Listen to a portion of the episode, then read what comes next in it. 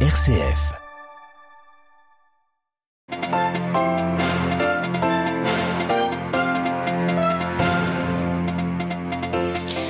Personne doit pouvoir choisir de rester dans son pays ou de le quitter. C'est le thème choisi par le Saint-Siège pour la prochaine journée mondiale du migrant. On y revient juste après les titres. L'aide du FMI finalement débloquée pour le Sri Lanka, mais l'île, en défaut de paiement, doit encore restructurer sa dette. C'est une victoire pour les colons en Israël. Le Parlement annule une loi les interdisant de se rendre dans certaines colonies. Nous retrouverons notre correspondant à Tel Aviv. Première livraison de blé ukrainien au Kenya. Reportage en fin de journal. Radio Vatican, le journal, Marine Henriot. Bonsoir. Libre de choisir entre migrer ou rester, tel est le thème choisi cette année par le pape François à l'occasion de la prochaine journée mondiale du migrant et du réfugié. Elle aura lieu le 24 septembre, mais le thème a été rendu public aujourd'hui dans un communiqué du Dicaster pour le service du développement humain intégral. Myriam Sandouno nous en dit plus. Le pape François, à travers le choix de ce thème, entend promouvoir une nouvelle réflexion sur un droit pas encore été codifié au niveau international, celui de pouvoir rester sur sa terre.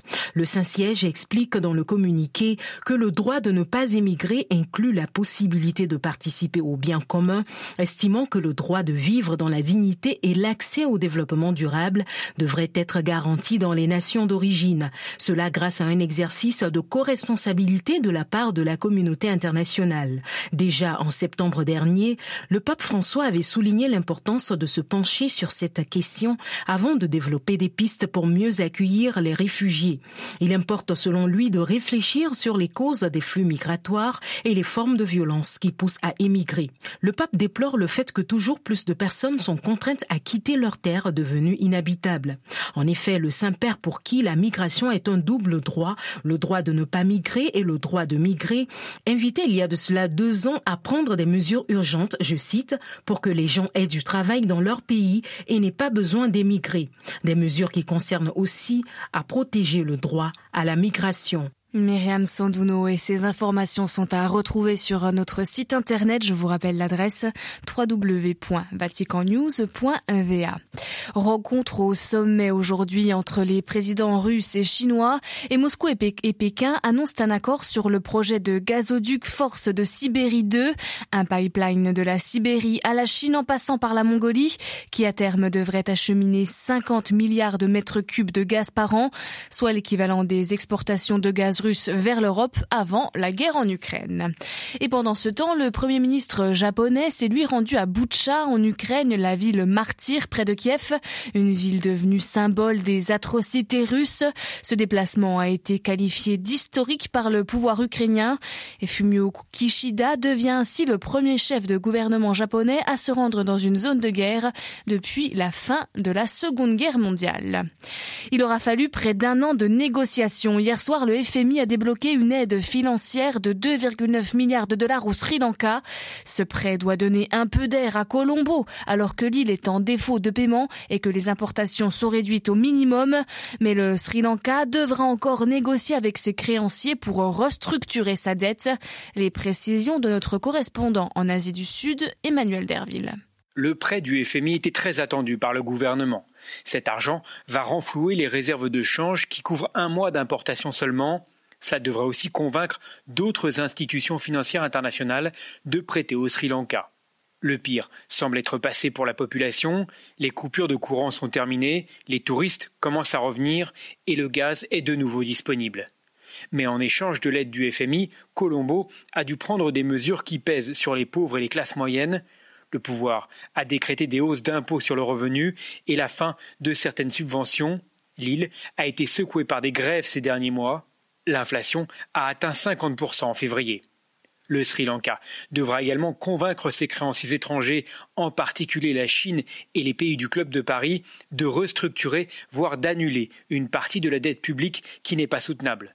Ces négociations pourraient prendre du temps. Il faudra sans doute plusieurs années avant que l'économie retrouve son niveau d'avant la crise. New Delhi, Emmanuel Derville pour Radio Vatican. En Israël, c'est une victoire pour le mouvement des colons. Le Parlement annule une disposition législative leur interdisant de se rendre dans une zone du nord de la Cisjordanie, zone dont les habitants juifs avaient été évacués en 2005.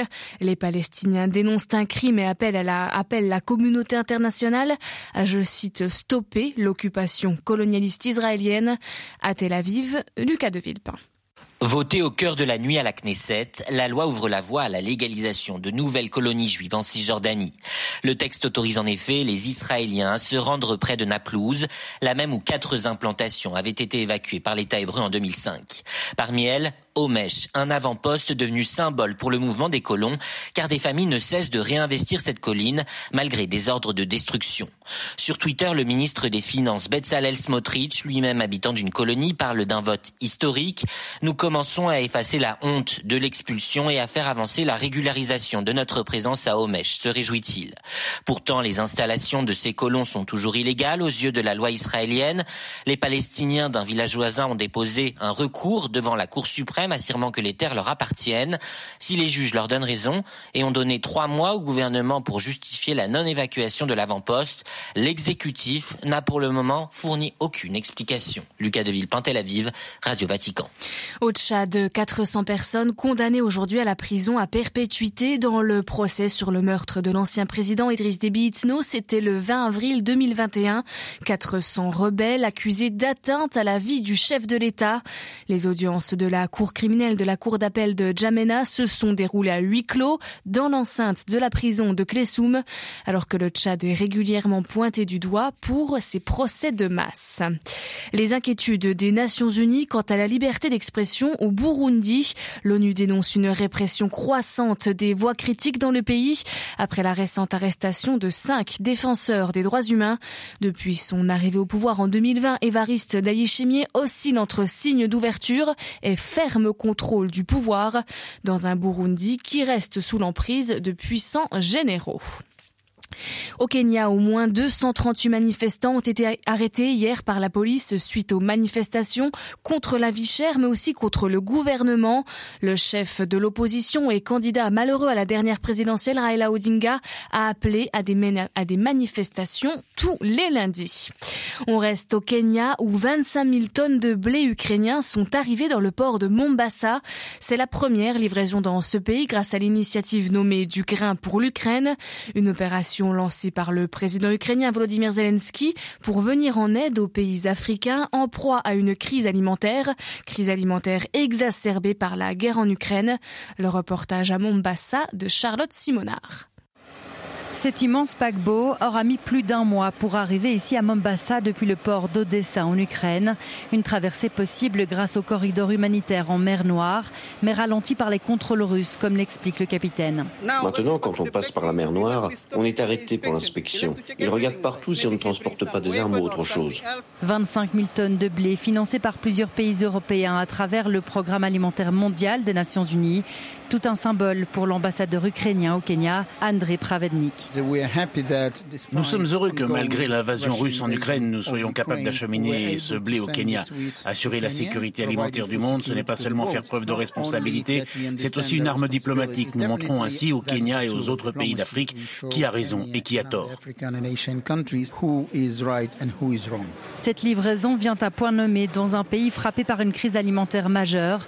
Le vice-président kenyan applaudit. C'est très important car nous venons de traverser quatre saisons de pluie insuffisantes. Plus de 5 millions de Kenyans souffrent de la faim mais n'y voit pas pour autant un rapprochement avec l'Ukraine. Nous ne nous occupons pas des problèmes extérieurs. Quiconque veut nous aider est le bienvenu. Ce blé venu d'Ukraine sera distribué dans le nord du Kenya. Charlotte Simonard, Nairobi pour Radio Vatican. La violence des gangs qui explose toujours plus en Haïti, selon des chiffres de l'ONU publiés ce mardi, pas moins de 530 personnes ont été tuées, cela depuis le début de l'année. Près de 280 ont par ailleurs été enlevés.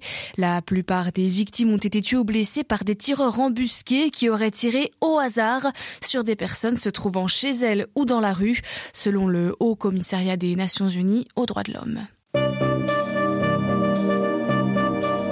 L'actualité du Vatican, de l'Église et du monde revient demain matin en direct de Rome à 8h30. En attendant, je vous souhaite à toutes et à tous une très belle soirée.